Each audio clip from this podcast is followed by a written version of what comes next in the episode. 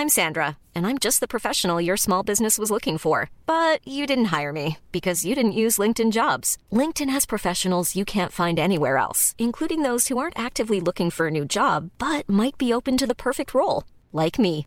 In a given month, over 70% of LinkedIn users don't visit other leading job sites. So if you're not looking on LinkedIn, you'll miss out on great candidates like Sandra. Start hiring professionals like a professional. Post your free job on linkedin.com/people today.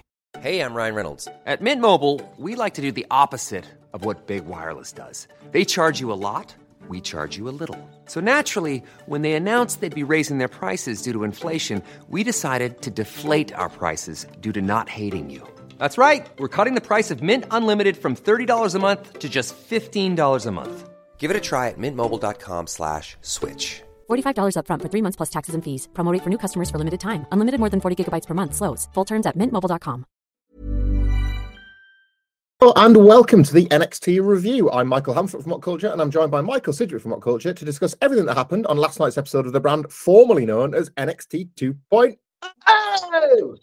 Oh, you let it last a bit longer so that the Zoom call thing works out. As you can tell, apologise that we're working in uh, the Zoom conditions today, so any lags or any of that stuff, we do apologise. It'll uh, all be back to best on Friday. I think we'll all be back studio based and all that. But in the meantime, if you're a fan of the, what this sort of thing normally sounds like, make sure to subscribe to What Culture Wrestling on either Apple Podcasts, Spotify, Amazon Music.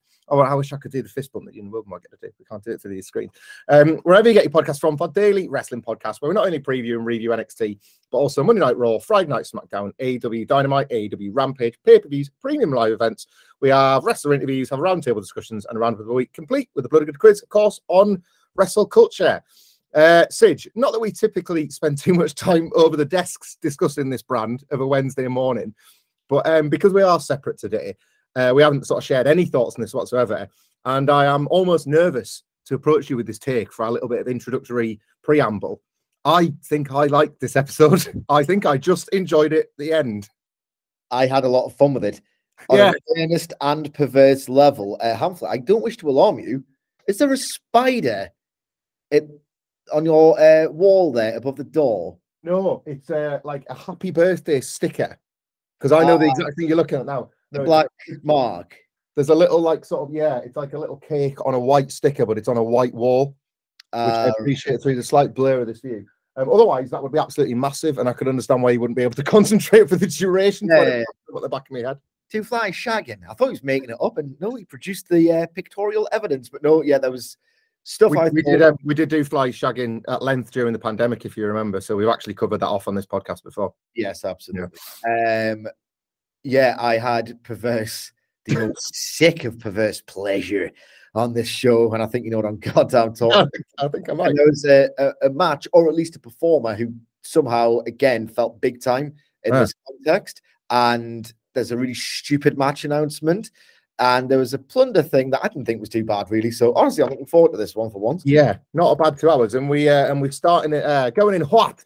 Well, fifty percent hot because it's uh, Bron Breakker versus Von Wagner for the NXT title. Um, a shrewd choice for an opener here. It's Title Tuesday, so you've got to go with one as the closer and one as the opener. And I think this one, result-wise, was never in doubt. Uh, I'm not ever as good with the recap stuff as Wilborn is, so we're just going to like touch on the high spots and have general thoughts on the match. But what I will say is, for what was for the most part just an extended hoss fight, and this went around. I got this in at around 13, like 14 minutes, which would scare me on paper, quite honestly. And Bron Breakker versus Von Wagner, Bron Breakker still being forced into that 2003 Goldberg formula. I thought this was a remarkable achievement from both guys, actually. They did the bit at the start where uh, Von Wagner sacrificed Robert Stone to Bron in order to get any kind of advantage whatsoever. And he actually held it up for a bit. Uh, this is, have I just lost my head completely? Or is Von Wagner over the last few months showing signs of improvement as a whole is. brawler? He was in control for quite a lot, more than I ever would have given him if I was agent in this. And yet he held up his own well. And then when Bron Breakker got the babyface comeback, none of it felt laboured, none of it felt dry. And ultimately, um, he all uh, Von Wagner had worked his back. So when Bron Breakker was making the comeback, he was trying for all his power stuff, but he was constantly selling the back. He couldn't do the uh, the gorilla press into the power slam that he likes. Um, so Von Wagner managed one one last escape, but Bron clipped him with the spear, and that's still a kill shot. It's still deadly, and no matter what you've done, he's always got that in the locker. and Von Wagner was vanquished again. Like this was the fat end of 15 minutes, and I thought they did really well with it. I thought they did all right with it as well. I think it was big, dumb fun. A lot of it looked like it hurt, um, like the two spectacles, like living spectacles of boys. So it did sort of work for me on that kind of visceral. I like this when I was a kid basis, Yeah. you know. Um, the one flaw I had in this match is that Bron Breakker running the ropes, even in the most tedious or just barely there Bron Breakker matches, of which there are a few, he has really stepped up. Um, even when he's working a tag against Pretty Deadly alongside, who was it? Uh, Wesley, Yes, and it was just it was gentleman's three. It was fine. He still does this rope run, and it's like I would not ever want to be in the way of this. yeah, Like Bron Breakker has got that really rare energy where you just don't want to be in the ring with him. He has Mm. that threat. He has that explosive power, and he can just run those ropes like absolutely no one's business. He was a bit careful against Von Wagner when he did that spot tonight. I don't know whether it's because um, Von Wagner isn't that great yet and can't do this incredible flip bump or his positioning isn't there, but it was a bit tentative that spot, which kind of sucked the wind out of the match. But I thought the finish was remarkably dramatic, and throughout it was just quite good. yeah. I, I, I know it sounds like damning with faint praise by saying as such, but um, Von Wagner, especially, I'd like there was a long way to go in his development. We acknowledge that pretty much in every podcast, but making strides, which is wouldn't have expected. Uh, as is uh, JD McDonagh, who was the first of various top level contenders to congratulate Bron Breakker after his match. Um, next we go to, I guess, what was like a significant bit of development from last week's NXT, which I know you watched in your own time, but just to recap for your benefit, Yeah, yeah, yeah. listeners' benefit, obviously. Um, Zoey Stark turned heel last week on Nikita Lyons. Um, yeah, very much kind of Sean throwing Marty through the window, uh, Animal turning on Hawk in 1998. You know, the great tag teams have to come to an end sooner or later. And it was time for Stark and Lyons to call it a day. She was sick of um, how she'd had to carry Nikita Lyons. She said even when she'd something like I'm gonna I'm taking a piss a little bit. I didn't think Zoey Stark's delivery was fantastic here because you tell she had so much to memorize, like so much stuff to get out there that was clearly at the front of her head the whole time. You could see it in her eyes that it was more about remembering dialogue. But the messaging was the stuff we've heard before. She has a long injury layoff. She comes back. She wants to help out. She wants to help somebody like Nikita Lyons, and already she feels like she's being misused and abused, and her, you know, all her experience and ability is being put to waste. Um, you know, none of these things pass without blaming each and every one of us. It's mine or your fault, Cedric. Um, it always is. Uh, but she is now at least ready to go on it on her own. She's uh, undeniable.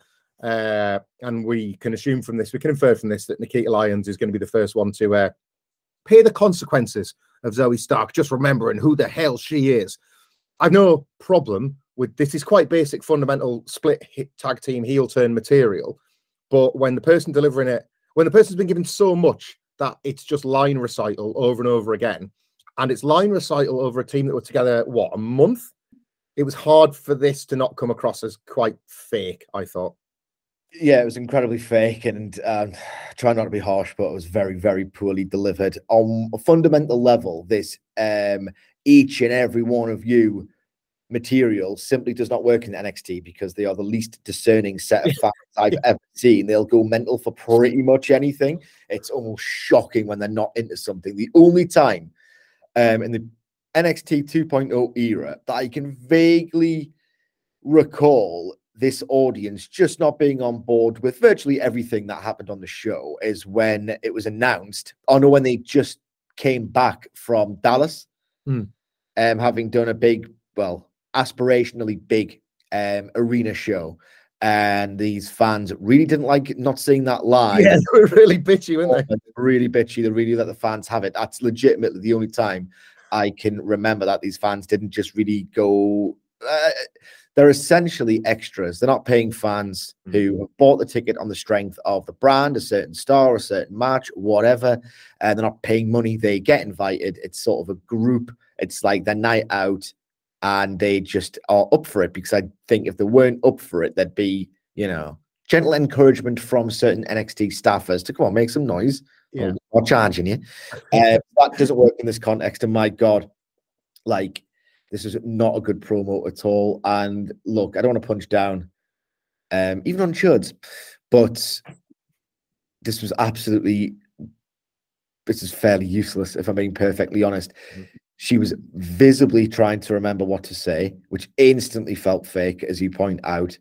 She stumbled over the words because she couldn't remember them because she was reading all of this from her mind and not her heart. Um, and she had this pretty awful habit of like not being able to physically control the microphone. Yeah. So half of the stuff felt fake. In the other half, you could barely hear it because she just didn't have any composure. I think this is one of the first times she's had to go out in a defense in front of the hard cam do a five minute explanation. Um, like I hope they continue to do it, but manage it in smaller doses because this can't have done a confidence any good at all because it was piss poor. And it's uh, typical that all too typical of WWE to hand somebody something that is a hand grenade to them compared to just say giving a like letting the actions do the talking. Like the old day, like not to be old balls about this, but Zoey Stark has shown quite a tremendous amount of uh, skill to the point where she great ring leapfrog everybody on this roster and go straight into the main roster. And in their mind, it's like, right, what we've got to do now is polish up the one thing that we think you can't do, rather than simply enhance the thing that you're really good at and let the rest find itself, let the rest catch up along the way. It doesn't happen organically, does it? She doesn't get become a better promo. She understands a character. She's told, right, you're this character now. Go and be it. Wrestling would have told a far better story for me. Like a, a quick squash over a game baby face would have told a better story than her on a microphone, I think, here. Yeah. I mean, they've got to do it. It's WWE after all. They don't have hmm. to do it, but they've got to do it. They've got to do it. Um, we go next briefly to um, Duke Hudson and Andre Chase, who again, just for the other people that didn't watch NXT last week, um, Hudson threw in the towel when Andre Chase was in trouble, but not wanting to tap out himself. And uh, Andre Chase isn't too pleased about it. But Hudson is continuing on this path that he loves Chase U and he loves Andre Chase and his new life as part of Chase U so much that he wanted to protect his health. Um, Charlie Dempsey was going to take him out and he might have injured him, and that would have been the last thing that Duke Hudson would have wanted. Um, Wilborn, if he is listening to this, will kill me if I don't bring this up. He uh, identified uh, a little bit of a just minor detail last week. They do the big hands in, saved by the bell, Chase U thing. And Andre Chase always goes in last and goes on top. And then Duke Hudson last week did that little bit of a, you know, like the one potato thing you do with your kick. Yeah, yeah, yeah. He insisted that his hand went on top. So there's this idea now that it's not so much that Duke Hudson's want to turn on Andre Chase as maybe take Chase you from underneath him, perhaps, which does actually tie back to um uh who is it? Thea Hale trying to buy uh like Chase U What if like there's some like dirty deed going on, on the side between her and Duke Hudson? Uh, James? Sorry, Kiana James, because because Thea Hale, that's why her name's there. Thea Hale is actually started quite into like Hudson. He's growing on her. Uh, I, this is this is guilty pleasure stuff because it is absolute nonsense. Uh, sometimes these skits go so far in the other direction that it's almost like the wrestlers forget there's supposed to be a wrestling match at the end. I, I, yeah, maybe I'm in Wilborn's chair today and it's out rubbing off on me, but I, I thought this is pretty good stuff. I like I like you, Hudson. I like his commitment to it. I've got a vision to sell you. Yeah. And given how much I know you are enamored of 1995, Yes. I've got a vision to sell you, right? Oh my yeah, I think I know what might be coming. Dean Duke Hudson. Yeah, yeah, yeah, that's good. Yeah. Good stuff. Dean Duke Hudson. Do you think uh, with Sean in the chair, he'd be allowed to reference Dick Flair? Yeah, yeah. Dick Flair. I think he could be the new dean of Yeah. what'll be rebranded as Hudson University. Oh, it's like the Hudson, you know, when there's like Yale and Harvard. Harvard. Uh, I somebody somebody will let us know if there is a the Hudson uh, Pony Flyers playing out of Hudson, Connecticut. Um, University. Oh, we got one. Hudson University is a uh, location in the DC universe. So that'll be trademarked. we'll have to come up with something else then. Made rubbish. University of Hudson. Um, Apollo Crews is the next person to go up to Bron Breakker. He's telling him to his face that he's gonna, if he can beat JD McDonagh, he's getting the next title shot. More on that a little bit later. Uh, next to a thing that I think we're probably both excited to pontificate on.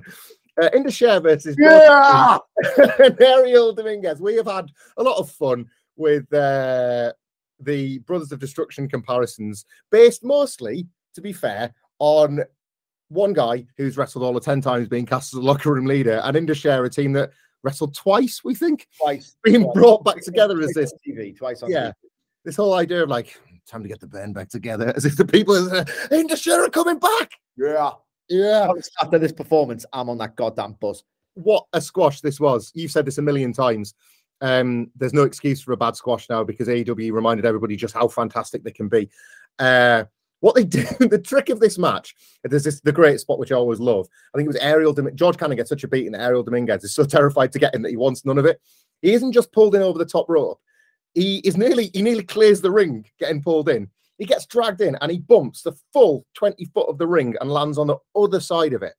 And most of their offense in this shows, and I won't talk over all of this too much because I can tell you're excited to get in on it as well, comprises of them being so massive that they just pancake their opponent between their bodies or between their body and the post. That's 95% of this squash. And uh, it rules, actually. Indus get the win after like a couple of minutes. I honestly had a, an experience unlike literally any other watching this program when these lads did their business. Yeah. I was just like up a height. I was absolutely up a height. My goodness. Look, I'm going to be boring about this because it's uh, it's a professional, um, conscientious thing to do. Not only should we not see a match like this again, I don't think we will. No. I think they will get. I think they will have been told, uh, right, calm down, lads. calm down. I know it's the big moment, and I know the TV cameras are on and we're live piling all the rest of it, but you cannot do that again. Mm. You mustn't do that again because Jesus Christ, reckless is the word. And I tell you what, I tell you what elevated my enjoyment of this match and indeed the entire show. Booker T's Booker T again. Yeah, he isn't he? Booker T is Booker T again. He was remarkably and like sort of bleakly uh boring with Yeah. It's like, come on, it's Booker T NXT 2.0. We really thought this was how would he was just he was going crazy. He was going absolutely crazy. He was enjoying this too much, just like I enjoyed this too much. now with pure nonsense. It was absolutely fantastic. Like the more excited he gets, the more inexplicable his commentary, and this Yeah. was bloody inexplicable. There's a bit right, and I think it's uh, I think it was Via doing the spot where it's like you don't want to tag in tough titties, you're getting in, and they put the other guy in the ring. Oh my god. Oh god. my god, he almost landed on his head. You nearly landed on the ramp. You got him that far. he, honestly, it was like that worse. It was like he scorpioned him basically. It's like, oh god, that was nearly a crime scene. And then they did the pancake spot where it's like you are just getting crushed. Jesus Christ, it looked unbelievable. And um, the finish, did they botch it, or is it that dangerous on purpose? I don't know. Yeah, I'm not sure. It just they, they killed him. I don't know if it was meant to be a leg drop or just like a kick to the head that the guy's head almost went to a 45 degree angle. Aye. flattering to the canvas. You'll never see any. It's like pro wrestling's Aguero moment. I Aye. once reserved that take for Omega versus Okada, Okada 4. No, this is taking the mantle.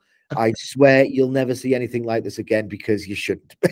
There's a um. What's great is that there's a bit of LTST with this as well because the last team that had a squash debut like this was the Creed brothers. yeah, yeah. About two years ago, and that's what they're lining up as the first feud. That I want that match. They have arrived at a combination of wrestlers that I desperately want to see. This was the guiltiest of guilty pleasures. I'm being earnest when I say I'm glad that the um, enhancement talents came away unscathed. I genuinely wouldn't want to watch this. I'm going to be quite frightened when they step back into the ring because this was absolutely borderline reckless. It's one of those things that you can enjoy after the fact, knowing that ah, I I legitimately went on to N- uh, Twitter to see an injury report just in case. Right. Well, they've got through the match and everything. It seemed fine, um, but this was frightening in a way that pro wrestling rarely is, nor should it be. I'll take it once if it was okay. Yeah. If everyone got out of this alive, yeah, we'll take that. Never again. Never No. again. Um, well, yeah, but um, I guess uh, well off the mark, I suppose, with Indus starting all over again. And Diamond Mine, uh, that the Creed brothers followed up next. They want some of them, and I, I guess we're leading at that down the road. Shares post match promo as well was delightfully terrible. Yes, sorry, yeah, I should point that out. They were furious that they were famous in their home country but unknown in America.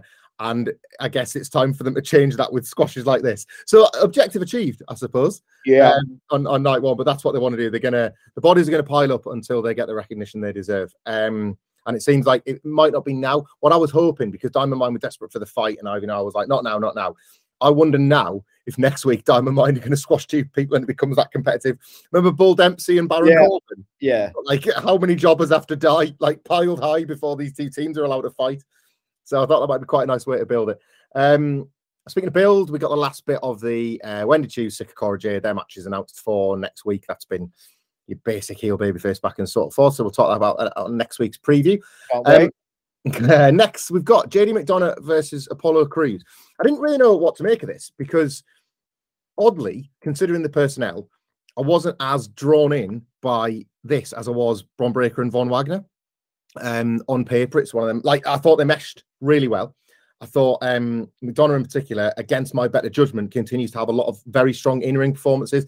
The, the problem with Jordan Devlin is he's still Jordan Devlin when the bell rings, isn't he? Like this Yeah. continues to be an issue. Like he, he, he can give, I just don't want to watch it. But it's great because Apollo Crews won, and he's having he's in the middle of a bit of a purple patch on NXT. I thought this lacked an obvious story. I didn't feel like there was much in the way of any kind of there was no body part work, there was no emotional heft to it, uh, and yet they kind of they didn't bore me. This didn't. This wasn't one of them dreaded Monday Night Raw, Friday Night SmackDown, and matches just happening in front of you things. So maybe it's the stakes. Maybe it was the fact that it was obvious that whoever was going to win was going to be the number one contender, and I was within the context of the match, I was buying that either man was the next right man for Bron Breakker. And to that end, Apollo Crews got the win. And obviously, assuming what he said to Bron Breakker and what he's been saying in the last few weeks comes good, I guess we can assume that's the uh, the deadline main event and a potentially pretty cool one at that as well. Not a bad piece of business. I just I didn't I didn't sense that either man was particularly like trying to work a limb or leave anything long term for afterwards. No, it was really, really well worked. I would describe this as another disappointingly very good JD McDonagh match. Yeah, Kind of in spite of yourself, you got into like some of the work was pretty tremendous. Like again, like we saw the opposite of this later on, and I will touch on that as and when we get to it. But there were certain moments where it's like they were just working in such glorious sync. And that's the thing. This wasn't like a blow away, great, go out of your way to see this TV match. Um, but when you see some of the other dreck and the way that some of these wrestlers just cannot do this on this show, like every single moment where there was slipping out of things at the very last nanosecond before the block was going to get knocked off their heads. Um, this is just like really urgent, perfectly timed work. And as a result, I involuntarily got into it. But no, we'll touch more obviously on the match that this match made next week or whenever. But yeah, it is a good prospect. Um, I want to spend some time on this next because we had a, I think, a, becoming a bit of a cult favorite of ours. Uh, Javier Bernal, Big Body Javi, was uh, with McKenzie Mitchell and the pop that could be heard from inside my four walls this morning when he does the El Dandy bit with Axiom. He says Axiom's a great wrestler, he's a jam up guy, and he wants to do away with constantly being given matches and he wants to challenge people himself. He's calling out Axiom this week. And then McKenzie Mitchell reminds him he's injured. So uh, he's furious. Who's she to doubt Axiom, Sidrick?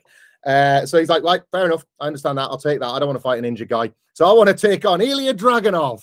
McKenzie Mitchell reminds Dragunov that he's also injured in Germany. So Big Body Javi's like, yeah, I'd stay in Germany if I was going to challenge me too. Uh, so then he offers out any single member of Gallus, doesn't give a toss, to which point McKenzie Mitchell reminds him that uh, she, he they're suspended. So at this point, he blames uh, her for all of these people not being available to answer a challenge. She's blocking his potential, and then he walks away, having set up a match with absolutely nobody. I yeah, he's such a detestable guy. He really has something. Um, just a good heel bit, calling out people he knew damn well would not be able to answer the challenge. Trying to tee himself up to say, "Well, everyone's afraid of Big Body Javi." Yeah, like an actual broadcaster. Like this is another sort of underrated element of the Triple H thing, where they're not idiots yeah, anymore. They're not just automatons designed to orate the exact same questions and do that whole. I'm completely befuddled by this development. Uh, look into the camera. Um, a broadcaster was challenging this idiot heel who was trying to get away with something, Yeah. and what he was trying to get away with was quite funny material. And she didn't appear to just be a talking prop. So honestly, this is kind of good. all I know is is that when you're going to call out somebody that's not in the building, let it be a work rather than a shoot. Yes, that uh, all I know is that Yeah. as well. We uh, we go next to uh, to Booker T, who is uh, moderating the contract signing between Wesley and Carmelo Hayes with Trick Williams. I don't want to um, undersell the talents of anybody in this, um, because I thought Hayes and Williams were particular, like just so funny and uh, like just dripping in star quality. The act is so over. Wesley less so, but he's still working on this babyface singles. Yeah, God bless you. Like a sort of, it's almost a like I don't really want to make this comparison, but there's almost like a Bob Backlund babyface return quality at Wesley at the moment, where I'm doing my best, I'm going to try my hardest, and then next, like Louis Theroux cutting that promo on that BBC documentary. Yes, yes, that's better than Backlund. Can I beat him? I don't know. I will try. Like it's just, but and it's fine because it does feel believable because he's still, it's still this guy that was like had his tag career ripped away from him. And he's having to figure things through. But then the problem comes in that Hayes and Williams in this contract signing, which I should point out didn't end in the table or the schmoz or anything like that because Booker T wouldn't allow it. He was a position.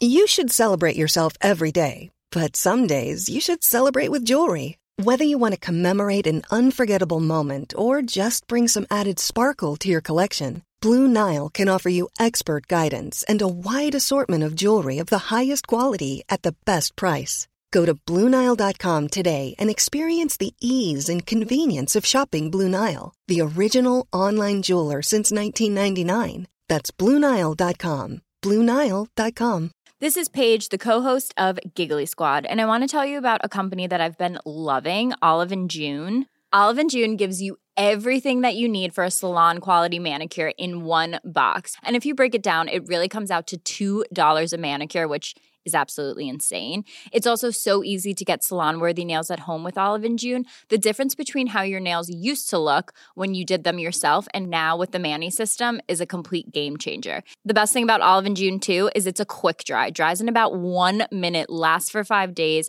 and full coverage in up to one to two coats. Visit oliveandjune.com slash perfectmani20 for 20% off your first system. That's oliveandjune.com slash perfectmani20 for 20% off your first system. Hey there, it's Michelle Norris. I'm host of a podcast called Your Mama's Kitchen. When I travel, I'm usually looking for a way to find a taste of home when I'm not at home. And one of the things I love to do when I am at home is entertain. And Airbnb allows me to do that. When I was in California recently, I rented a house that had a great kitchen. And when we were sitting around the table, we were all thinking, we're in someone else's house. Someone could be in all of our homes as well. If you have a home, but you're not always at home, you have an Airbnb. Your home might be worth more than you think. Find out how much at airbnb.com/slash host. authority. Maybe that was what it was. Maybe his energy was up because he knew he got to perform. He was enjoying his moment. He got his in. He did. He ended the segment with his own catchphrase. But he was insistent that this match was going to be so good that it was a quality that needed to be preserved. So all it was was an all it was. Williams was very good. All it was was an exchange of trash talk to set up the match itself, and then they were out of there before any kind of fight.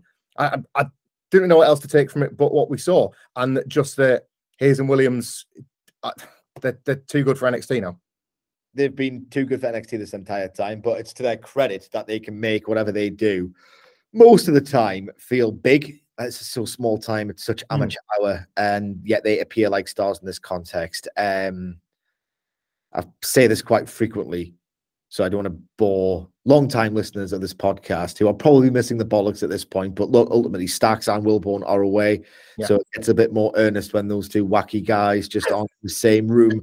But there's a line that Hayes had, whereas like your highest gear, that's just where I pull up. And it was mm. just, oh God, he could sell t shirts.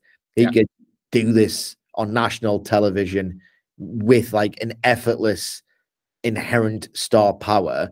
And this was the most um it had shone for quite some time for me. So I was really into this. We, uh, speaking of things you are surely really into, we got a little preview that uh, T Bar is still coming back to NXT. Um, no confirmation on what his new name will be. yet. you got any suggestions? I don't know. Uh, maybe Donovan Dickhead. Yeah, we'll the, the, irony being that, my goodness, did you see what um, eyewear he had on? Uh, he had aviators. Yeah. Like, how dare you? Yeah. I, if he, if I, if I wasn't so sure he was a patless 4chan knacker, right? I would like to think that was a bit of a deep cut. Yeah. But I just think he's clueless. What's wrong with trying to clean up the competition here on NXT? I don't know. Yeah. Um, speak of cleaning up, I thought Malik Blade looked quality in his uh the sweater that he was wearing that was a tribute to his dad. Odyssey Jones didn't, so a bit of a weird vibe. Not sure if that's setting up a turn or he was just like, oh, now I get it. Here's a bit of exposition. But there we go. That was them. Uh, we've got, got Brooks Jensen and Josh Briggs versus the Dead. Um, the, the wearing the trunks in case the Rock is watching is now extended to the old grizzled young vets, which, like, uh, joking aside, they at least all look like wrestlers again. Um, did you notice as well they've been given? Remember the old sanity pose where they all look like they want to fight the rocks, like the four of them. They did that Yeah. at the start, of their, the start of their entrance. Now we can't just be smiley faces and trees and putting you in. yeah. They've got like they're just they're just wacky. WWE does wacky goth nerd one way, and that's you get all of it by the end. They're gonna have magic powers again soon enough. There's like the flesh eating zombies will make their return, and then the Rock will have to be tweeting like, "Hey, like so proud of my daughter hanging out with these flesh eating zombies." Didn't Gacy have like the old Woodstock peace signs on his Yeah. and stuff? That's a very peaceful body language, is it? Like, No. what is this? Like, Ah, oh, what is it? it's just all of it, man. Uh, the match was absolutely now because Jensen and Briggs are still terrible. But I do want to make one note. Um, we had a situation here where, because of obviously Kiana James wanting to buy Fallon Henley's bar, very little is happening in the match until she arrives on the scene. Um, she comes to challenge Fallon Henley, which Fallon Henley slaps Kiana James, but Kiana James falls into the rescuing arms of Sir Wanks-a-lot and almost definitely felt uh, a semi suddenly press up against her back. Uh, all that distraction on the outside results in um, yeah, yeah, hitting their double like a code breaker finish thing for the win. Um, I thought this was going to be another week focused on Ava Raine, but you know. They've done some dovetailing, Sidge. They've folded in the buying the bar story into we've got the Rock's daughter in our group story uh, to allow the Dyad to get the big win and show them that they've got all the momentum now. Any thoughts on uh, Thingy finally getting his hole? It's about bloody time. About bloody time. I thought I had a dry patch at one time in my twenties. Jesus Christ. Um, he's going to be more, he's gonna be more worried about his wet patch, I think. ultimately, it's about time, and I just miss the sexcapade element to 2.0, which was threatening to get very, very boring, and like I want them to just get laid. I, Yeah.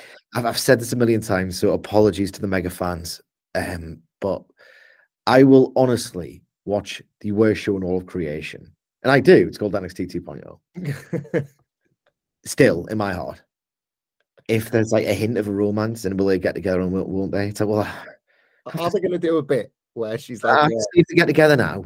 I've got this, I've got this It, warm- it warms my stupid heart if they do.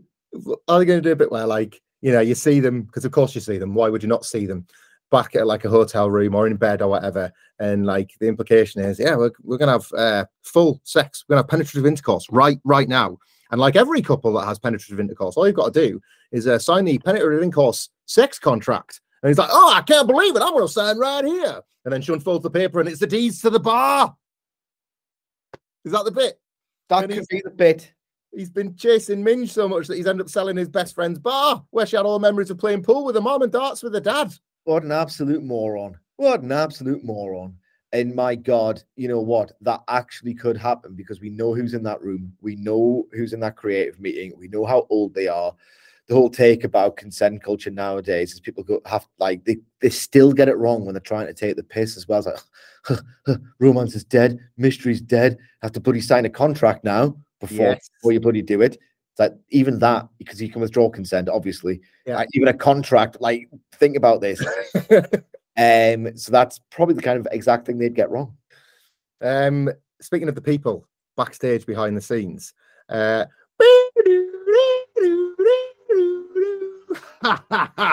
it's the last outlaw, Jeff Jarrett himself. Shawn Michaels here to book King of the Mountain for deadline. Uh, he's dressed up as Jeff himself with his uh, cowboy hat on, but at least with Jeff, it's just because he's got lovely long flowing blonde hair and he's a cowboy. We know what Shawn's covering up there. He looks a goddamn state, actually. Um, and he's here to announce that at deadline there will be two uh, Iron Survivor challenges. Um, it's very similar to King of the Mountain in, in that you have to get a fall that gives you a point. Uh, but when you get pinned, you go into a penalty box for 90 seconds. The duration of the match is 25 minutes, and whoever's got the most points at the end uh, wins and gets a title shot. There's going to be a men's one and a woman's one. Right. I I'm not on Twitter at the moment, so I, I was going to say I don't know what the conversation's been, but it's NXT, so probably zero. Oh no, it's yeah, it's a new stipulation. So typically, there's a, always you know a bit of a bit of discourse on if this works, if it doesn't. There is. So I believe sometimes, you know, when TNA used to do these crazy matches where there was 50 rules and the, you see the bullet points come up, and the general consensus is, look, if you need to list them as bullet points, it's a bad idea. There's just too much to it. I think sometimes that take can be overemphasized a little bit. Wrestling fans are not as stupid as wrestling promoters think, and you can keep a couple of things in your head. I like this. I liked the scramble. I thought the penalty box element of Money in the Bank was a genuinely good one because the idea that you can't get pinned, otherwise you're not allowed to climb the ladder. Do you know what? Where the penalty box stipulation makes more sense than something AEW do was in like the ladder match where MJF came out as the Joker. yeah, Because if Andrade was in a penalty box, then that would explain why he didn't just grab the belt before the fifth person had come out. There are sometimes reasons why you can't just do the obvious thing and win the match. So I think my sense is that this will get criticism for being overcomplicated and silly. But number one, it's not a ladder. And two, I think the motivation of the wrestlers makes sense. Pin a guy and try not to get pinned. There's not really much to it more than that. There just there happens to be a few bullet points. I don't, I don't know what were your thoughts on this as a stipulation. my thoughts are it's nowhere near as complicated as people are making out to try and make TNA jokes. Yeah. It really isn't difficult at all. And I'm with you. I think wrestling fans, like we see the absolute worst of a tiny minority on Twitter, or at least you used to. But again, it's so easy to think that that is a representative sample. It isn't. We've seen countless times these tiny amount of people go, who's this guy who's just showed up on AEW? Well, you're the idiot actually, because you can infer from the reaction that even if you're not familiar with this person, the match really got over. Yeah. And the people in the arena knew exactly who they were. So yeah, it's just it's fine. I've got a complaint about the stip that isn't about the convoluted apparently nature of the rules. It's that whoever comes in last has a distinct disadvantage because theoretically opponents one and two could have pinned each other about four, like four or five or six or seven times. Yeah. Are they meant to catch up? Um, it doesn't feel like a fair match at Uh-huh. all. And that was my initial problem with the scramble. The scramble was an attempt to get a second rumble on the calendar. A Yeah. more work ratey rumble, basically, where you try and marry concepts of a really great match, which the rumble rarely is. There are so many periods of downtime.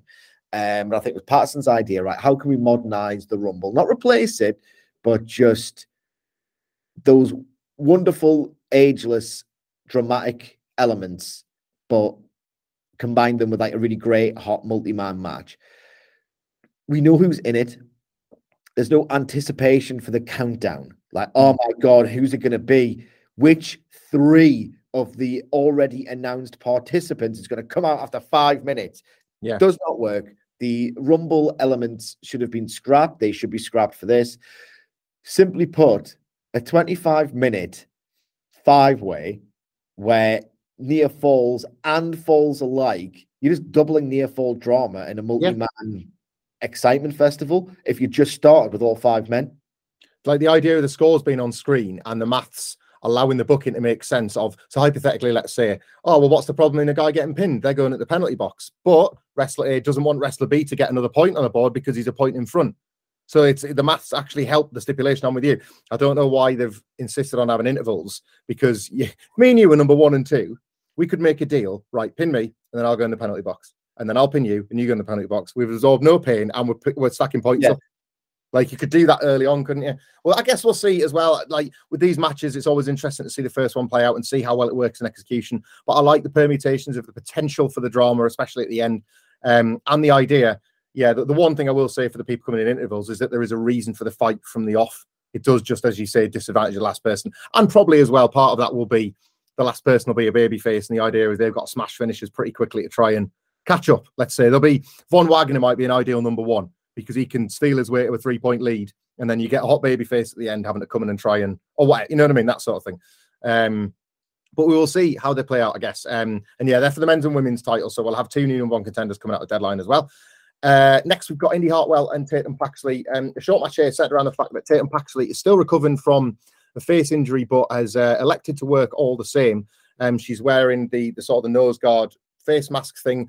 But uh, Indy Hartwell rips that off because she doesn't care about friendship. She only cares about competition and uh, gets a win. They're now actively building what she's doing as a winning streak. They're trying to suggest that she's finally like got herself back um, on the road to recovery after all the, the, various things that have gone wrong in her professional and personal life. Um, I, I, didn't see anything in the way of the quality of the match, truthfully. But like, I don't know, like direction is better than nothing, but the work remains pretty weak. It's absolutely this is terrible. It's mm. terrible. And look, again, don't punch down. Indy Hartwell seems like a really nice person, and she is definitely proven herself to be worthy of TV time in a certain role. Serious in-ring wrestler, one million percent is not it. It's staggering because this again was a short match. Shades of uh, Tamina versus uh, yeah, the amount of things that I noticed as glaring errors errors in such a short duration, it should be impossible. Like mm. literally almost everything took a glaring second longer than it should have, should have, because they were just not good. Like it doesn't, it's not this intuitive thing where they're not locked into it, and therefore everything takes that extra second. Like when they're trying to go to the outside and sweep their feet and take them out of the ring, they just stood there hesitating to get to that spot because they're just not clicking because they're just not particularly great at this. And then at the finish, Indy Hartwell takes off the mask, elbow on the face. Mm-hmm. Sure, surely she didn't touch her face. Am I wrong? Am I wrong? No, no. I was it. Was uh, like the back of the head. She went for she targeted the back of the head instead of the face. So it was just it was taking the mask off was seen as extra extra vicious. Except it wasn't vicious because she didn't go for the vulnerable body part. No, it's not. We're not absolutely terrible in vision and execution. This absolutely terrible. Was um, I think the idea was with the mask was that um, so later on we'll just jump ahead because it's only a small bit. Uh, Roxanne Perez uh, greets Indy Hartwell backstage and says, "Well done on the win. Uh, you probably didn't need to take the mask off, did you?" And Hartwell was like, just not bothered, not fussed about the mask, not any of that. She wants in on the, she wants to get in on the match, uh, the deadline, um, and I think that was what I think this was supposed to be like slow burn on Hartwell's attitude change. Like if she'd have taken the mask off and smashed her in the face, Roxanne Perez couldn't have been like, "Yeah, congratulations," but that was probably too far. It'd have it'd be a pull apart rather than a "Come on, mate." I, th- I think that was part of why they didn't go all in with Hartwell all out turning, but then why rip the mask off?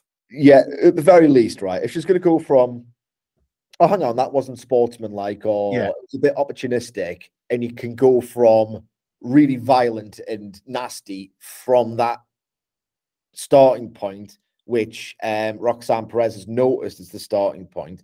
At the very least, take off the mask. Um, who was the opponent again? Um, yeah, Tatum Paxley. Paxley can then go, oh, I instinctively cover her face to like mm-hmm. um sort of anticipate, like get the forearm leveled straight at it covers up her face. Right, she's got no arm defense. She's susceptible to a roll up. Yeah. And then that scans as opportunistic, and then Roxanne Perez can point that out, and Indy Hartwell can just say, "Got to do what you've got to do." I'm not yeah. a bad person, and then she becomes a bad person, and then it shows terrible. Even when it's a pretty good episode by its standards, and I'm being generous to it, it's still a fundamentally stupid show operated by morons. I'm glad you've said fundamentally stupid and operated by morons because it's uh, time some couplets with some absolutely catastrophic symbol uh, syllable imbalance. Scrypts has been on. Sid? Oh, aye, aye. Um, I uh, we couldn't get normally. Wilborn's really good with the tech, and I'm not. And he actually wires um, Scrypts' voicemails in to our podcast, but I'm just gonna have to read this this time. We haven't. He's not contacted us direct. Uh, Jesus Christ, right? Your cameras couldn't catch me. I got past your guards with ease. Now that I'm here, now that I'm here, everything after this will only be a breeze. It's like four syllables too many. Because I'm fast as lightning, smarter than you think. Moves are incredible. You'll miss it if you blink. Right, syllables are better, but it should be miss them. Uh, so, you know, for a guy called Scrypts, mm, take some writing classes, asshole. Next week, you will see that you and I aren't the same. So tell me, who's the first to play a little game? Sincerely, Scrypts. Scrypts. Um, absolutely. Oh God, so close to swearing there. It's bobbins. Yeah, it's like a bad version of a bad idea. Yes, it would be lame if a hacker was joining the performance center and just taking control of the show because there's a million plot holes. The actual poetry is abysmal. Yes. I did creative writing at university, okay, and if I'd submitted this, they would kick me. They'd have kicked me off the course. and you're not undergraduate BA honors level at this. Um, we're not even sure how you got in. No.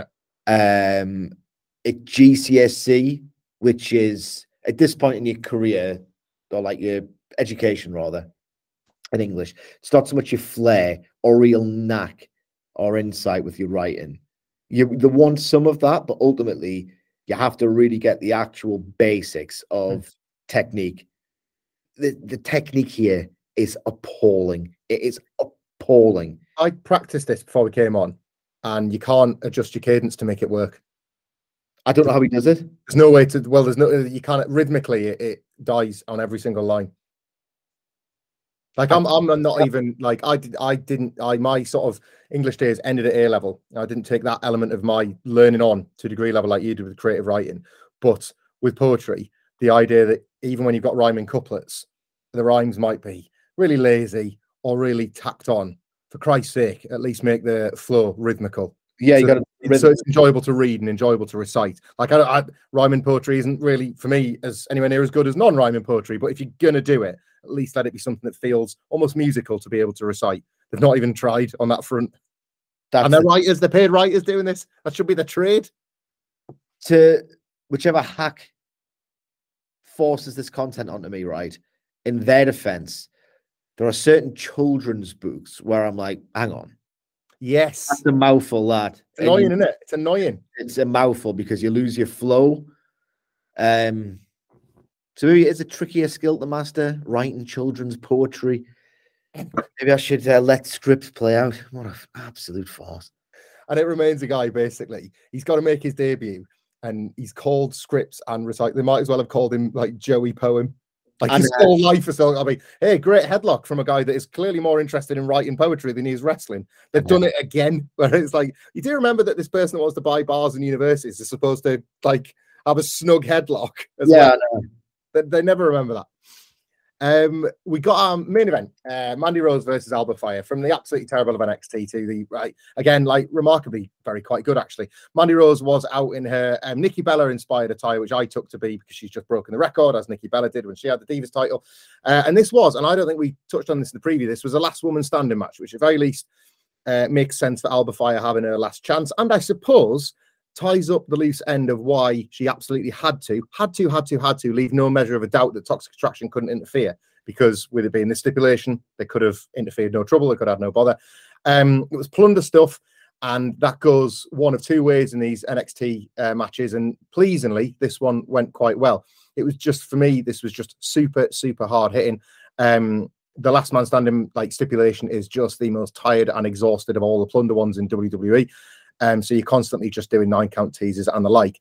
But in the, I guess, the rest spots where the referee would be counting down, saying eight or nine, every time a wrestler got back up to her feet, I did admire that both Mandy Rose and Alba Fire were immediately back on them. There's kind of nothing worse when both of them are selling tiredness and both of them are down. Ultimately, it's wrestling. If we know that the whole struggle is to keep one person down for three, it stands to reason that by eight and nine, like you should be fully recovered. That's kind of how the logic of this works. Eight seconds, you should be able to run a marathon after eight seconds. So I loved how like it was Alba Fire, especially would keep on top of Mandy Rose because she was like, it's got to be tonight. It's got to be tonight. Anyway, the whole thing contrives to them being up a ladder on the outside of the ring. Um, they're by the announce table. Uh, fires up the ladder with uh, fires up ladder ready to put Mandy Rose through the announce table, but Isla Dawn arrives from NXT UK, um, Scottish as well, I think. So a bit of uh, and a maybe a bit of a Scotch derby, possibly. Um, I'll do some fact checking with Murray after we finish recording um, to see, obviously, to resume their hostilities from NXT UK. She pushes fire off the ladder. Mandy Rose has now moved off to the floor. Is there a missed bit that? didn't- Sorry, yeah, she hit. Yeah, she hit with uh, she hit with some sort of mist to blind her in the eyes. Uh, Alba Fire goes through the table. Mandy Rose rolls back into the ring or rolls off to the side of it, and uh, I, excuse me, um, Alba Fire can't answer the ten count. Uh, thanks to the Isla Dawn interference, and Mandy Rose retains, and that's how we go off the air. I just, again, because it was relatively short as well, because uh, it obviously being in the main event and had so much TV time left. I thought this was better than it had any right to be, considering that it feels like these two have fought over and over again. Um, as I said, plunder brawls are not always what they could be. I think even AEW sometimes are guilty. Some of the plunder ones not hitting as much because there's just so many of them now across all the brands. Uh, so yeah, not not half bad this. Yeah, I've got very very little to add, but I will make one point, and I think it speaks to at least my personal just uh, apathy and numbness towards this type of match, ladder matches in particular, because there was a ladder spot here where um, I think it was uh, Mandy Rose was about to topple it onto a prone Alba Fire. Yeah. And it was kind of heart stopping how mm. close it was, but you just got out the way at the last minute. And again, if you can, or wrestlers can really hone in on that particular spot, and oh, the threat of the move actually meant something because it didn't connect. Mm. And I've seen a ladder connect with flesh, bone, skin too many times this year, far too many times this year. And there's still something in really well timed work if you can convey the threat of it.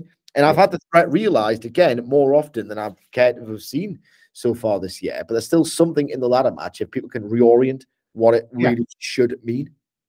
It's uh, I've, I go both ways with this Mandy Rose title reign because they book her to be a banana skin like honky tonk man champion so often, but you can see like I can again, this is the total opposite to Zoey Stark. Actually, you can see it in her eyes. This is real to Mandy Rose at the moment. She really does want to make this this legacy thing that people talk about for years.